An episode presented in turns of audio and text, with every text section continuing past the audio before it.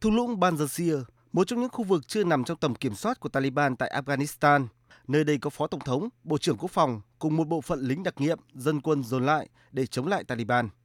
Từ đây, lực lượng phản kháng cuối tuần qua đã tiến hành tấn công, chiếm lại ba quận huyện của tỉnh Baghlan tiếp giáp và gây thương vong cho Taliban. Đại diện lực lượng phản kháng Ahmed Massoud đã lên tiếng kêu gọi các cuộc đàm phán hòa bình với Taliban để lực lượng này không tấn công Banjashir và ra điều kiện yêu cầu Taliban thành lập một chính phủ bao trùm gồm đại diện nhiều bên.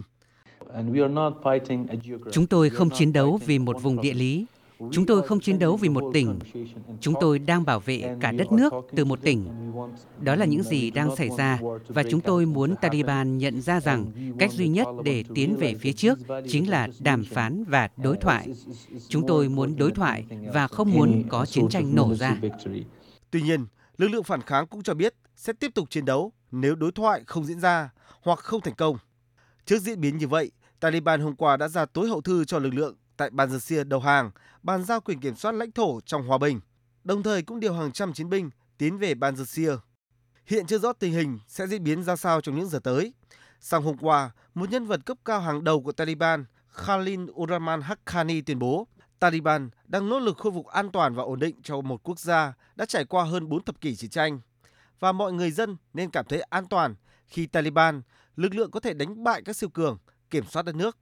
Nhân vật này tái khẳng định tất cả các lực lượng thuộc chính phủ cũ trên khắp 34 tỉnh thành của Afghanistan sẽ đều được hưởng ân xá. Hiện nhiều người dân Afghanistan đã trở lại cuộc sống thường ngày. Họ mong muốn chiến tranh sẽ kết thúc và được sống trong hòa bình.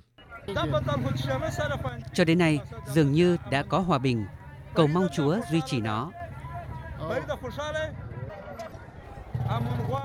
Chúng tôi muốn hòa bình, tất cả chúng tôi đều muốn hòa bình. Chúng tôi không muốn chiến tranh, chúng tôi muốn thoát ra khỏi các cuộc chiến tranh.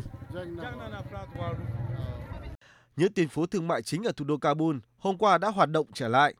Trong khi đó, các hoạt động sơ tán công dân nước ngoài hay người dân Afghanistan xin tị nạn vẫn đang được Taliban hỗ trợ và hợp tác.